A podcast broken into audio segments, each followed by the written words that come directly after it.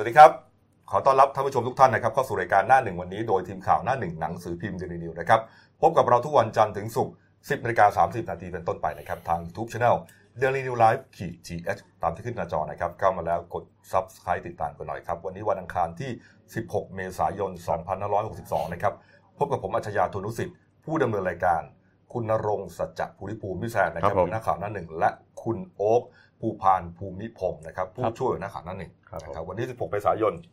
เป็นวันสุดท้ายของการหยุดนะฮะในช่วงเทศกาลสงกรานต์ชดเชยวันนี้ชดเชยใช่ไหมก็ถือว่าวันนี้ถนนหนทางต่างๆนะและเรียกว่าทุกสายเลยที่มุ่งสู่กรุงเทพเนี่ยแน่นขนาดแน่นอนแน่นอนวันนี้ครับเดี๋ยวเราจะไปดูบรรยากาศนะครับแต่ว่าเริ่มเรื่องแรกก่อนฮะเป็นข่าวใหญ่ระดับโลกนะครับนะครับเมื่อวานนี้นะฮะเหตุเกิดนะครับตอนเวลาประมาณสักสี่โมงเย็นของเอ่อเวลาในประเทศฝรั่งเศสนะครับได้เกิดเหตุเพลิงไหม้นะครับมหาวิหารนอตเทอร์ดัมนะครับเป็นเรียกว่าเป็นโบสถ์นะฮะคาทอลิกขนาดใหญ่นะฮะแล้วก็มีอายุยืนยาวมานะฮะถ้าเอาเป๊ะๆเลยนี่คือแปดร้อยห้าสิบหกปีโอ้คิดดูว่ายาวนานขนาดไหนฮะยาวนานกว่าสมัยสุโขทัยของเราอ่ะ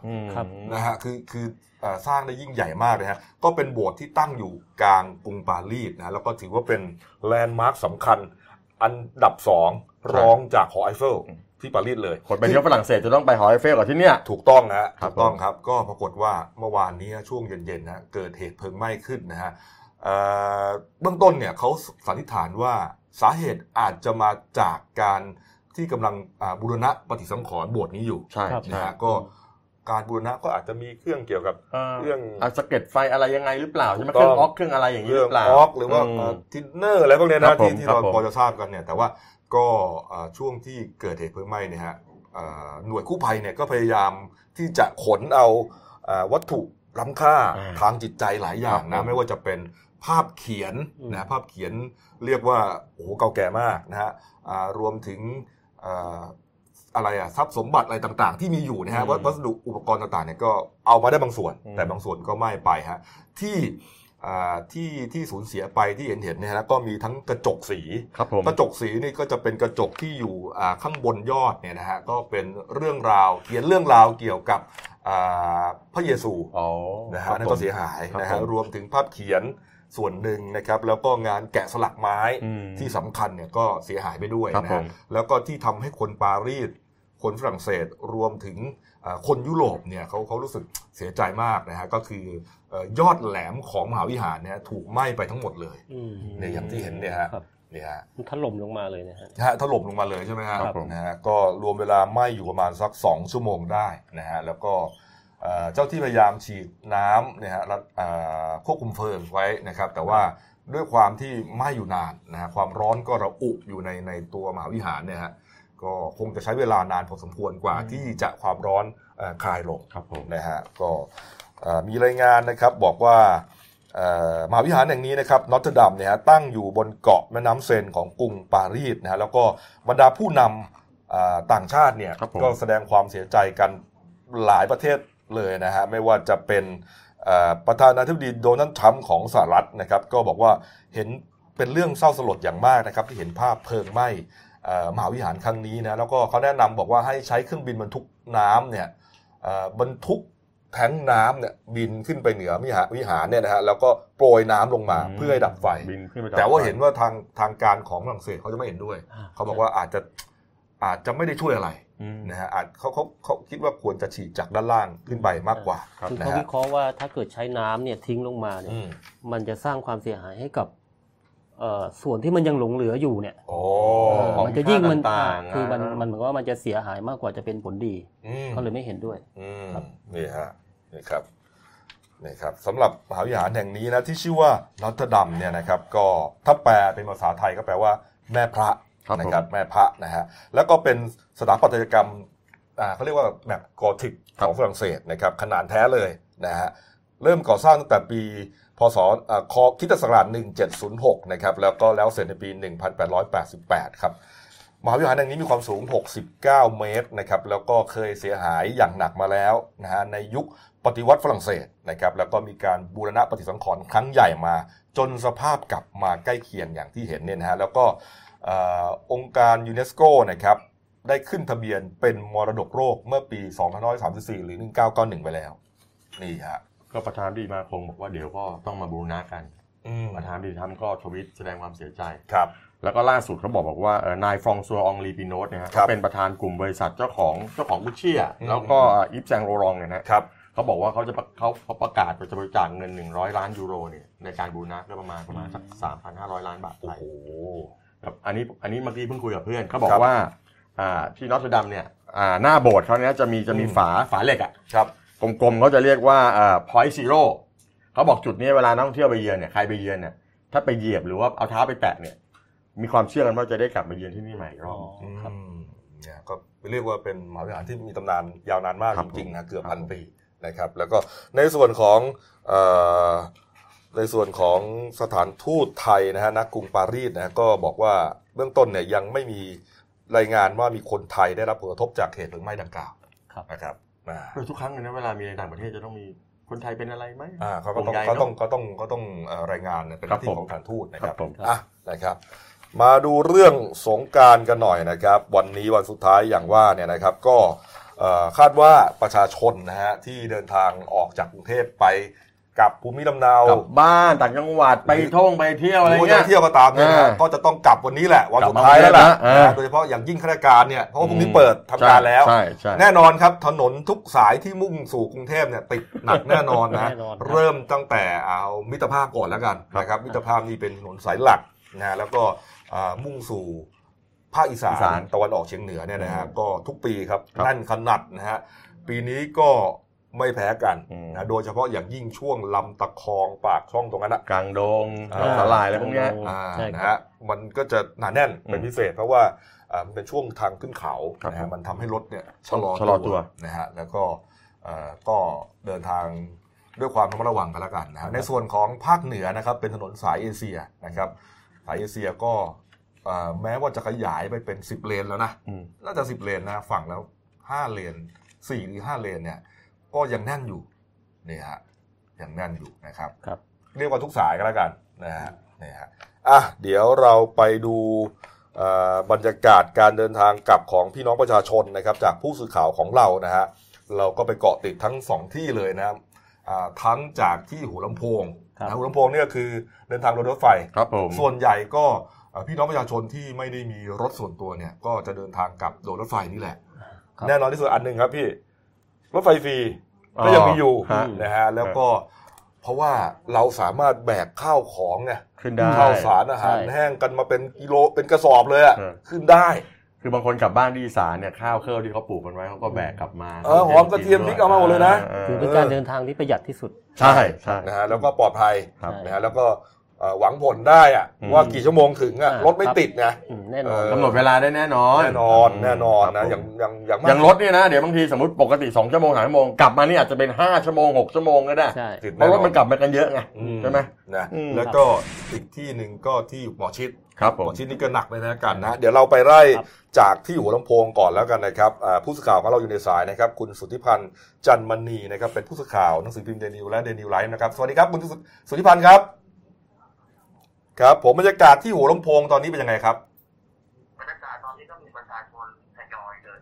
ตามรับสมัครกรุงเทพตั้งแต่ช่วงเช้าแล้วนะครับบรรยากาศจะเป็นการทยอยเข้ามาเรื่อยๆครับครับอ่าเท่าที่เห็นนี่คนคนเยอะมากกว่าปกติหรือเปล่าครับก็มากกว่าปกติบ้างเล็กน้อยนะครับคือต้นๆยังไม่มากเท่าที่ควรคาดว่าเป็นการทยอยกลับมาตั้งแต่ก่อนหน้านี้แล้วด้วยนะครับครับผมไม่ได้แบบสะสมมากเท่าที่ควรนะครับครับผมแล้วการวางมาตรการดูแลของเจ้าหน้าที่นี่เป็นยังไงครับที่หัวลำโพงอ่าครับผมก็ทางเจ้าหน้าที่นะครับทางนายวรวุฒิมาลานะครับรักษาราชการแทนผู้ว่าการรถไฟนะครับครับมีมาตรการในการเพิ่มเที่ยวรถขากลับนะครับตั้งแต่วันที่สิบห้าถึงสิบเจ็ดนะครับแปดเที่ยวนะครับแล้วก็มีการเพิ่มเส้นรถขบวนพิเศษสายอีสานอีกสี่ขบวนครับนะครับแล้วก็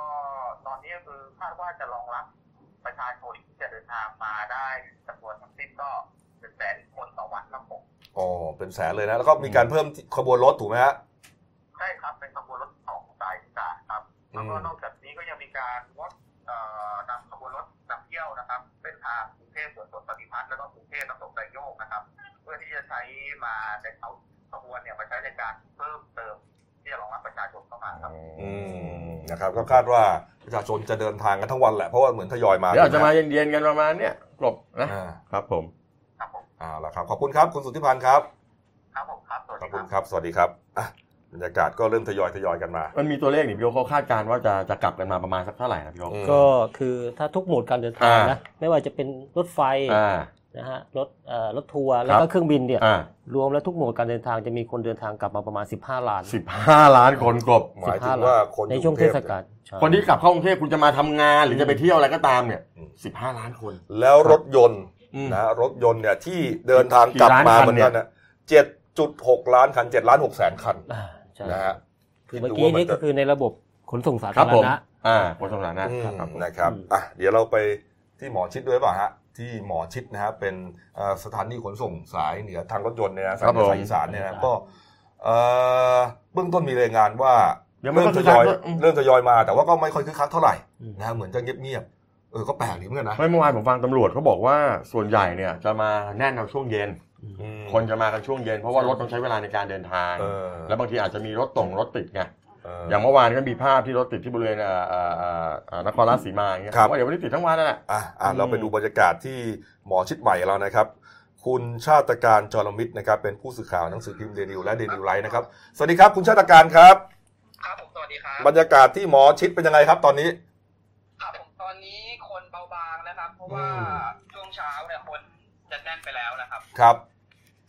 ครับผมก็รถ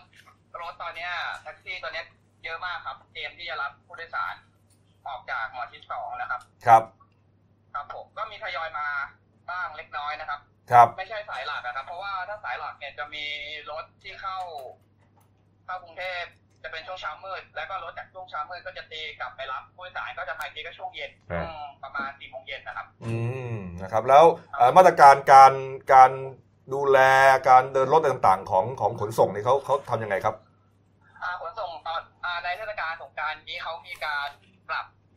ปรับเขาเรียกว่าจุดรับผู้โดยสารนะครับโดยโดยหลักที่เป็นแท็กซี่กับรถตู้ครับอ่าก็คือมีการขยับจากจุดเดิมออกมาเล็กน้อยนะครับแต่ว่าจะได้แถวแถวของรถแท็กซี่ที่มากขึ้นยาวขึ้นอืมอ่ารถแท็กซี่สามารถเข้ามารอผู้โดยสารได้สามเลนครับนะครับก็คือขึ้นขึ้นได้คือกระจายได้หมดเลยครับแล้วก็จะมีเจ้าหน้าที่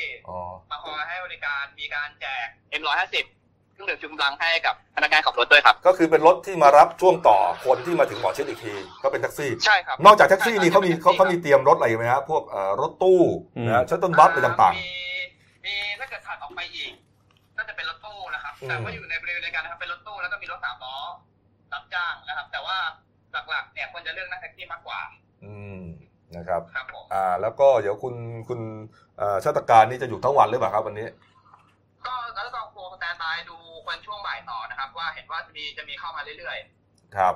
เอาล่ะครับก็จะคอยรายงานต่อครับครับผมเอาล่ะครับขอบคุณครับขอบคุณครับสวัสดีครับครับผมครับสวัสดีครับอ่า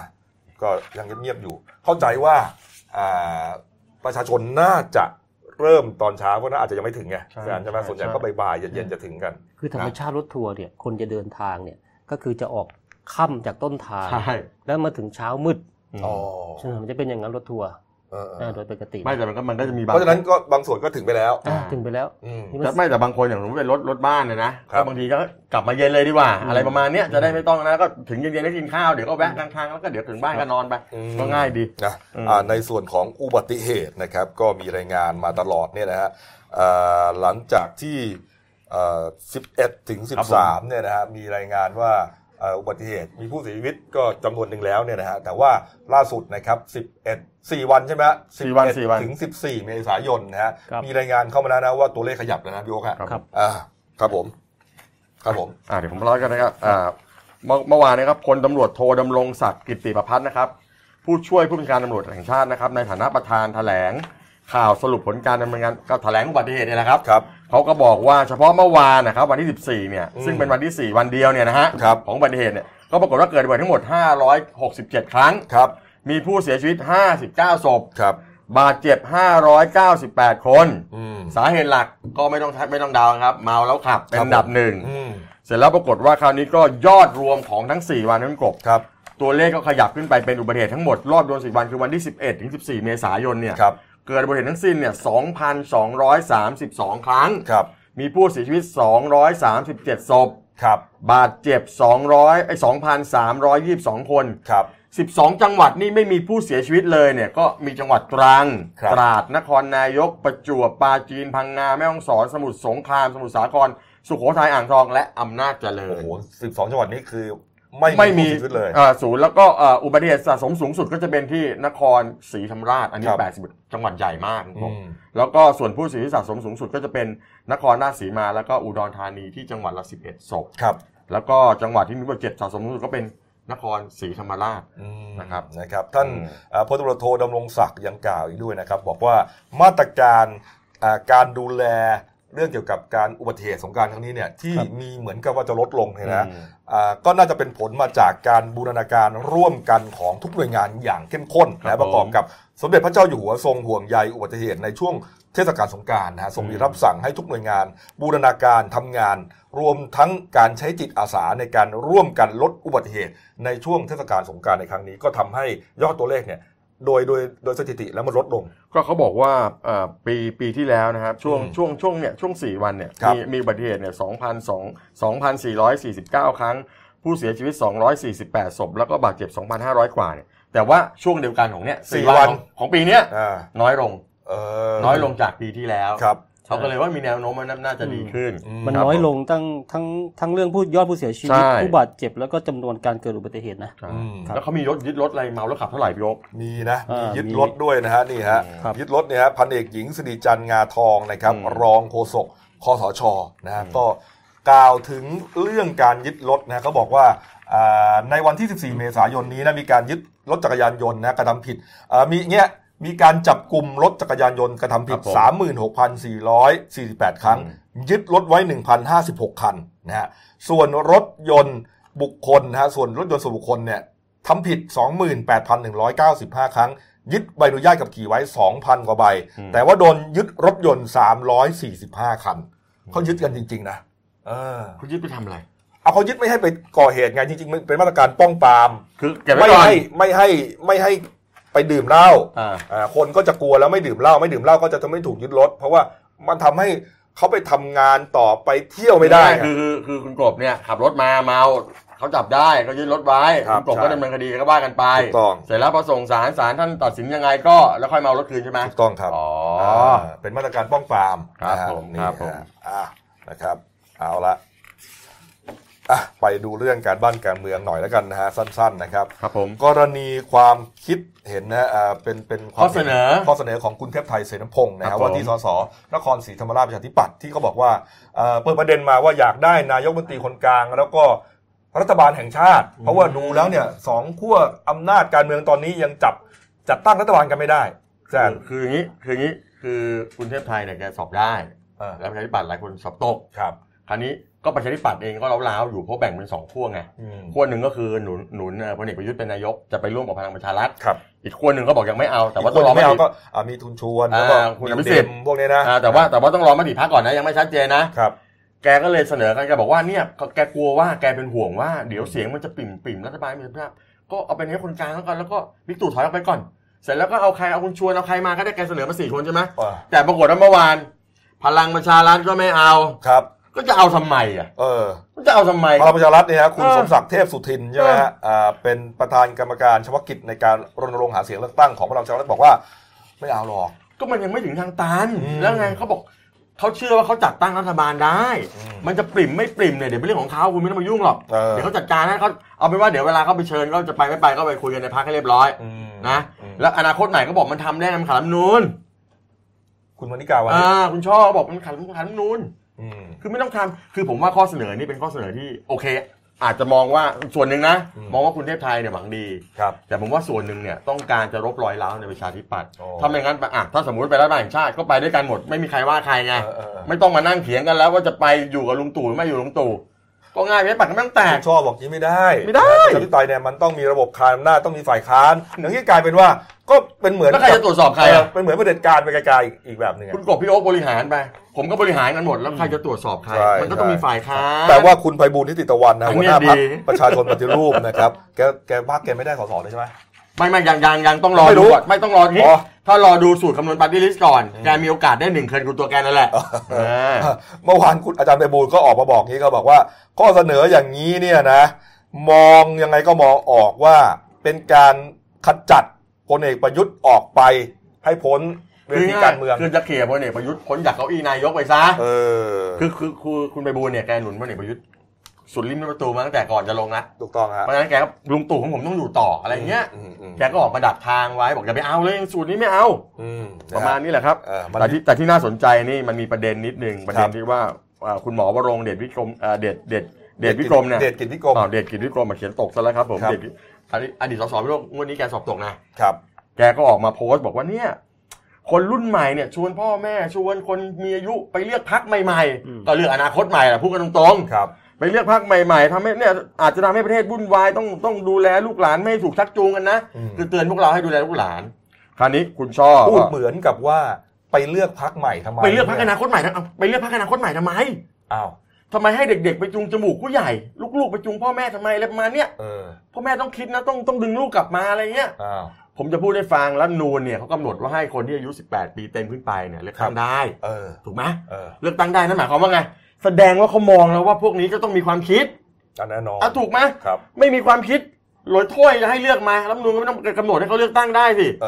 แล้วพอเขาไปเลือกคนรุ่นใหม่ๆที่ไม่ใช่คนรุ่นคุณเนี้ยคนรุ่นคุณนี่หายไปเยอะเลยนะประชาธิปัตย์เนี่ยหายไปบานเบอะผมว่าดีแล้วล้างนักการเมืองหน้าเก่าๆความคิดเก่าๆพวกที่แบบว่าเอ่อเอ่ออะไรนะพวกที่แบบปากประชาธิปไตยหัวใจประเด็จการออกไปบ้างก็ดีให้ประเทศมันเป็นเรื่องของคนรุ่นใหม่เขากำหนดอนาคตเขาบ้างถ้าเขาจะเลือกคนรุ่นเก่าก็ไม่เป็นไร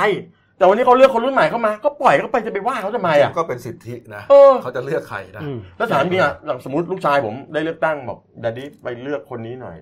ผมจะต้องโง่เลือกตามลูกชายมาถ้าเกิดว่าความคิดเห็นไม่ตรงกันไม่เกี่ยวมันไม่เกี่ยวคนดีของลูกชายผมก็อาจจะไม่คนดีของผมไงมันก็แล้วแต่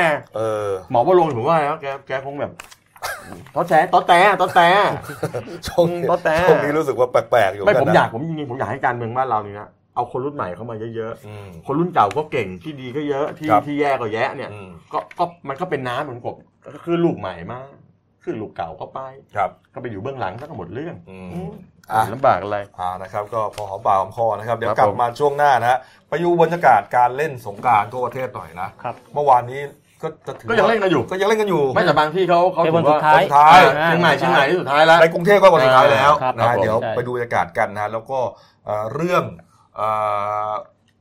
อาชญากรรมตอนสงกรานต์นะโอ้โหก็เมาไงเมานะเมาไปฆ่าทหารตายเนี่ยนะก็ถูกจับได้แล้วนะฮะการเลือดครับเออเดี๋ยวกลับมาช่วงหน้านะครับสุดท้ายที่การ์ตูนคุณขวดนะครับอ่ะผมแบ่งก็ได้นะเราถึงทางตันต้องยื่นศาลรัฐธรรมนูญตีความไม่มีคำว่าทางตันครับถ้าทำงานด้วยความจุดๆๆสุจริตโปร่งใสเที่ยงธรรมนี่คนคนบอกถึงทางตันนี่เป็นใครอ่ะกกต.ไงอ๋อไปตีความไงผมหล่อผู้กบบอกเอาเอาพักคู่เดียวครับเดี๋ยวกลับมาคุยกันต่อครับจากหน้าหนังสือพิมพ์สู่หน้าจอมอนิเตอร์พบกับรายการข่าวรูปแบบใหม่หน้าหนึ่งวันนี้โดยทีมข่าวหน้าหนึ่งหนังสือพิมพ์เดลินิวออกอากาศสดทาง YouTube เดลินิวไลฟ์ -ที เอช ทุกวันจันทร์ถึงศุกร์ สิบนาฬิกาสามสิบนาทีเป็นต้นไป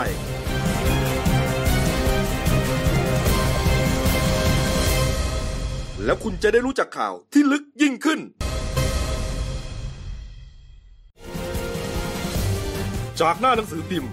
สู่หน้าจอมอนิเตอร์พบกับรายการข่าวรูปแบบใหม่หน้าหนึ่งวันนี้โดยทีมข่าวหน้าหนึ่งหนังสือพิมพ์เดลินิวออกอากาศสดทาง YouTube เดลินิวไลฟ์ -ที เอช ทุกวันจันทร์ถึงศุกร์ สิบนาฬิกาสามสิบนาทีเป็นต้นไป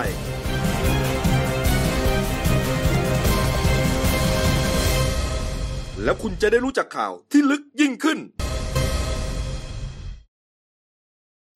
ครับผมกลับเข้าสู่ช่วงสองของรายการหน้าหนึ่งวันนี้นะครับ ท่านผู้ชมครับเมื่อวานนี้ครับเวลา สิบนาฬิกาสามสิบนาทีครับสมเด็จพระเจ้าอยู่หัวเสด็จพระราชดำเนินพร้อมด้วยพระเจ้าหลานเธอพระองค์เจ้าพัชรกิติยาภาและพระเจ้าหลานเธอพระองค์เจ้าสิริวัณณวรีนารีรัตน์โดยรถยนต์พระที่นั่งจากพระที่นั่งอัมพรสถานพระราชวังดุสิตไปยังมหามณฑียนในพระบรมมหาราชวังในการพระราชพิธีสงกรานต์ประจำปีสองพันห้าร้อยหกสิบสองนะครับคันรถยนต์พระที่นั่งเทียบที่ประตูกำแพงแก้วพระที่นั่งจักรพรรดิพิมานสมเด็จพระเจ้าอยู่หัวเสด็จขึ้นหอพระสุราลัยพิมานทางบันไดประตูงิ้วพร้อมด้วยพระเจ้าหลานเธอพระองค์เจ้าพัชรกิติยาภาและพระเจ้าหลานเธอพระองค์เจ้าสิริวัณณวรีนารีรัตน์สมเด็จพระเจ้าอยู่หัวทรงพระสุรายฉีดสงฆ์พระพุทธรูปสำคัญต่างๆทรงจุดธูปเทียนเครื่องนมัสการทรงกราบจากนั้นประทับพระสะอาดสงฆ์พระบรมธาตุเสด็จออกไปจากหอพระสุราลัยพิมานไปยังพระที่นั่งไพศาลทักษิณทรงจุดธูปเทียนบูชาพระสยามเทวาธิราชทรงกราบแล้วเสด็จพระดำเนินไปยังหอพระธาตุมณฑียนทรงจุดธูปเทียนเครื่องราชสักการะทรงกราบถวายบังคมพระบรมอัฐิทรงพระบรมอัฐิทั่วทุกพระโกศทรงกราบที่พระแท่นหน้าเครื่องราชสักการะนะครับนี่ฮะครับจากนั้นครับเวลา สิบเจ็ดนาฬิกาสิบห้านาทีครับสมเด็จพระเจ้าอยู่หัวทรงพระกรุณาโปรดเกล้าโปรดกระหม่อมให้พระเจ้าหลานเธอพระองค์เจ้าพัชรกิติยาภาปฏิบัติพระราชกรณียกิจแทนพระองค์ในงานพระพิธีสงกรานต์ประจำปีสองพันห้าร้อยหกสิบสองณพระบรมมหาราชวังโดยมีพระเจ้าหลานเธอพระองค์เจ้าสิริวัณณวรีนารีรัตน์เสด็จด้วยครับอ่าละครับอ่ามาดูบรรยากาศการเล่นสงกรานต์หน่อยนะครับเมื่อวานนี้อย่างที่บอกครับเป็นวันสุดท้ายนะฮะกรุงเทพมหานครเนี่ยที่จัดกันหลายที่นะครับไม่ว่าจะเป็นถนนข้าวสารที่สีลมโชคชัยสี่เมื่อวานนี้ถือว่าเป็นวันสุดท้ายนะบรรยากาศก็คึกคักนะพี่โอนะเซ็นทรัลเวิลด์เราใช้เวิลด์ด้วยเป็นที่หลักก็จะมีสามที่ที่หลักๆก็มีข้าวสารนะครับมีถนนสีลมมีเซ็นทรัลเซ็นทรัลเวิลด์ซึ่ง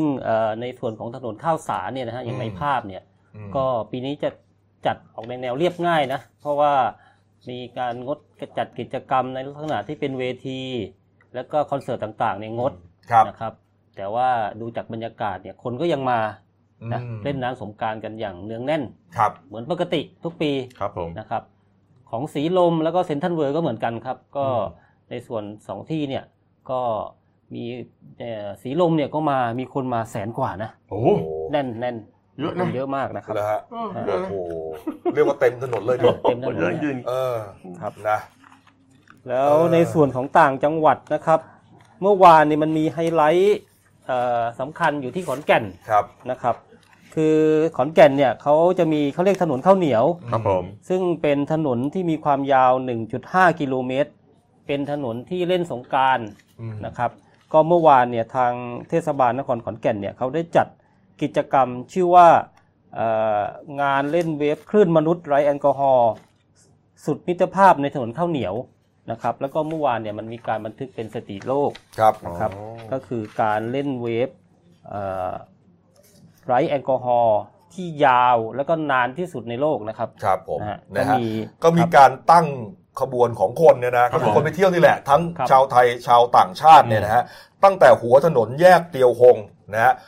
ถึงสุดถนนบริเวณประตูเมืองขอนแก่นระยะทางก็ประมาณสักหนึ่งกิโลเมตรครึ่งได้ หนึ่งจุดห้ากิโลเมตรนะแล้วก็มีการเล่นเวฟกันอย่างที่เห็นนะฮะโยกกันไปโยกกันมาตั้งแต่หัวถนนจนท้ายถนนเนี่ยไอความยาว หนึ่งจุดห้ากิโลเมตรเนี่ยไปกลับไปกลับห้ารอบครึ่งครับเข้าใจมั้ยเอ่อโยกกันไปโยกกันมาอย่างเงี้ยใช้เวลาทั้งหมดสิบเจ็ดนาทีสี่สิบเอ็ดวินาทีทำลายสถิติโลกที่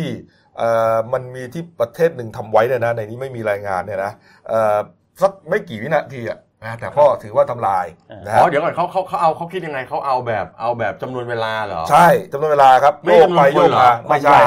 จำนวนเวลายาวด้วยเหรอยาวแล้วก็ระยะเวลาที่เล่นเวฟนานที่สุดวันนานที่สุดอ๋อนานที่สุดก็คือ สิบเจ็ดจุดสี่หนึ่งนาทีเนี่ยนะ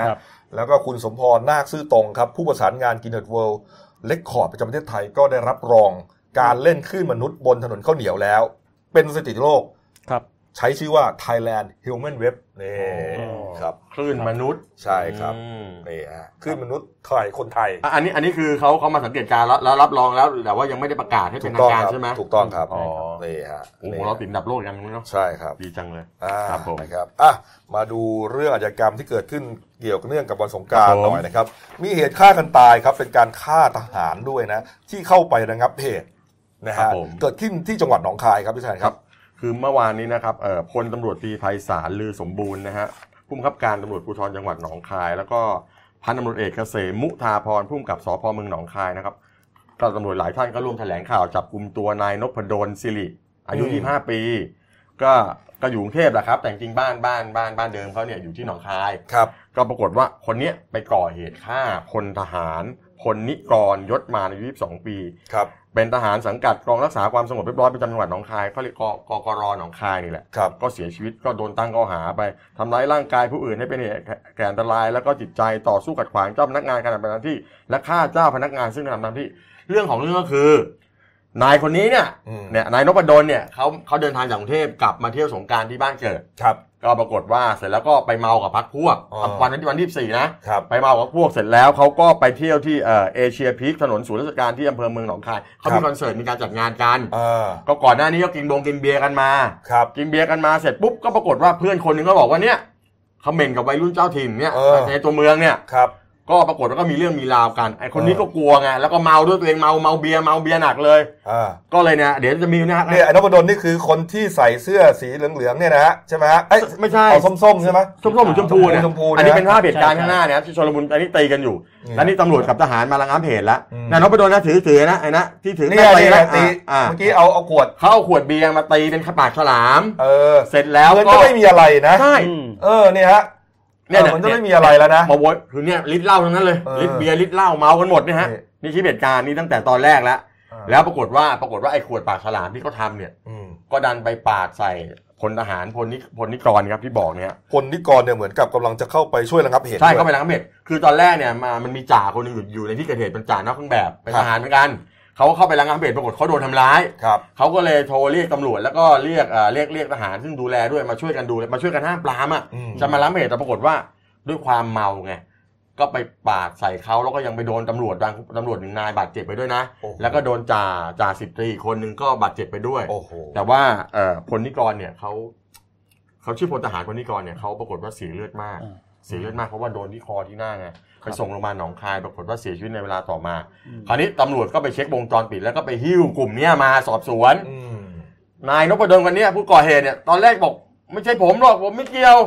ผมไม่รู้เรื่องสุดท้ายก็เอาคลิปมาเปิดให้ดูไงจบเลยก็นี่มีภาพตีขวดเป็นปากฉลามอยู่ถืออยู่คนเดียวอ่ะก็เลยร้องไห้บอกว่าเมาอ่ะเมามาก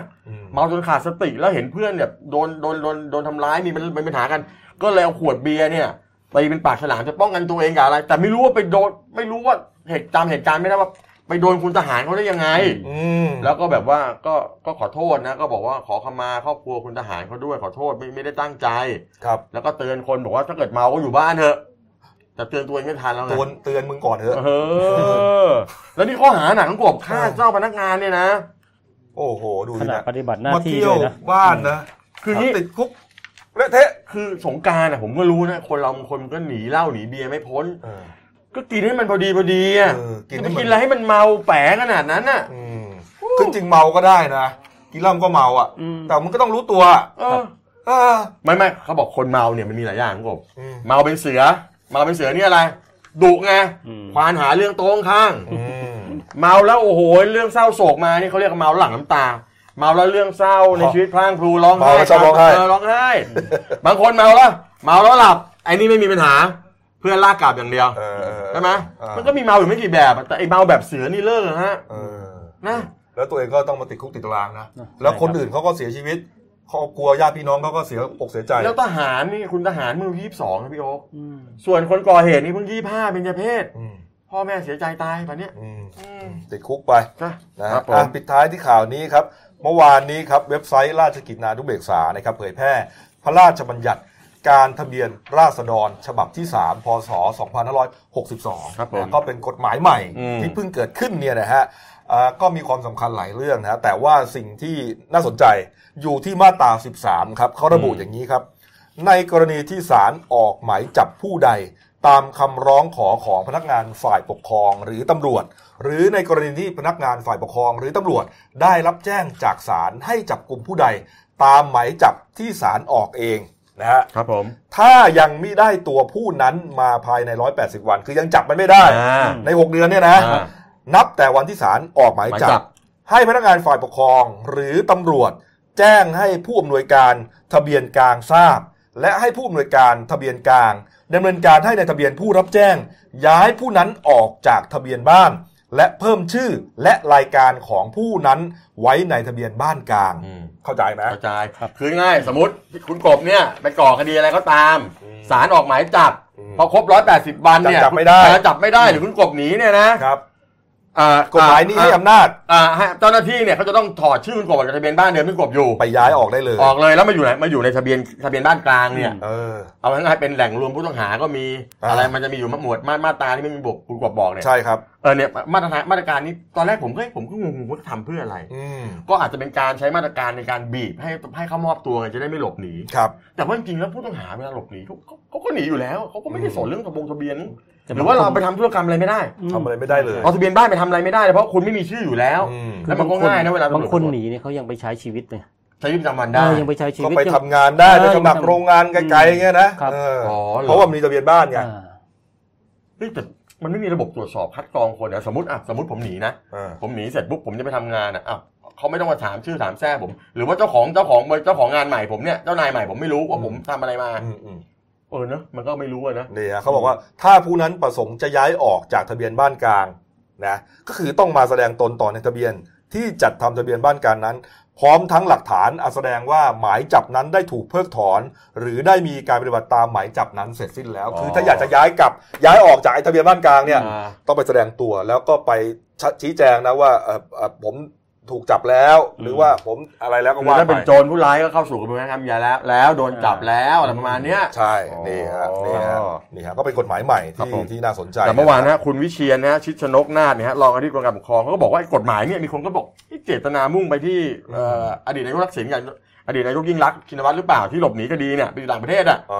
เขาก็บอกว่ามันมันเป็นเรื่องปกติทางทะเบียนราษฎร์ในกรณีต่างๆเออเขาบอกไม่ไม่ได้มุ่งประสงค์แบบนั้น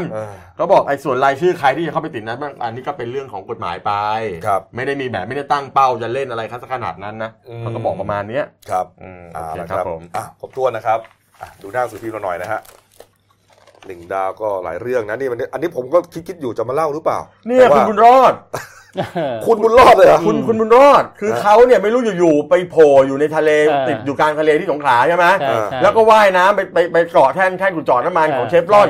เจ้าเชฟรอนเขาก็เลยช่วยกันมาแล้วก็ส่งกลับเข้าฝั่งแล้วแต่เอาเขาเชฟรอนอยู่นะแต่มาส่งกลับฝั่งปตท.รอดเรียบร้อยแล้วรอดรอดสมชื่อนะเรื่องรอดสมชื่อนะตัวผู้แต่ผอมอ่ะแล้วเขาบอกว่าหูแห่รับขวัญมีมาลงมาไล่ไปคล้องกันในลงกบตอนนี้มีคนก็เอาเบิกการะนะคนคนเจ้าหน้าที่ที่เขาไปช่วยเหลืออ๋อเขาไปเลี้ยงของยกโอ้ดีจังเลยไอ้บุญรอดไอ้บุญรอดผมเรียกคุณบุญรอดเออเอาแล้วครับอ่ะครบถ้วนนะครับฝากช่องเราด้วยนะครับ Daily Life จี เอส นะครับเข้ามาแล้วกด Subscribe กันนะกดกระดิ่งแจ้งเตือนมีรายการทีๆทั้งวันและทุกวันนะครับก็วันนี้น่าจะเดินทางกลับกันหลายครอบครัวเลยล่ะนะเรียกเรียกว่าเยอะนะครับเพราะนั้นก็ใช้รถใช้ถนนด้วยความระมัดระวังนะเมาก็ไม่ขับดื่มอย่าขับง่วงก็แวะนอนซะหน่อยนะเมาไม่ขับหลับอย่างเดียวไปแล้วก็ง่วงก็จอดปั๊มแวะนอนนะฮะตั้งใจขับรถนะเพื่อถึงจุดหมายด้วยความปลอดภัยกลับมาทำงานมาเจอกันมาดูข่าวกันนะฮะทุกคนนะจะได้ไม่เกิดอุบัติเหตุสูญเสียนะครับวันนี้หมดเวลานะครับเราสามคนลาไปก่อนขอบพระคุณทุกท่านที่ติดตามรับชมนะครับลาไปก่อนครับสวัสดีครับสวัสดีครับ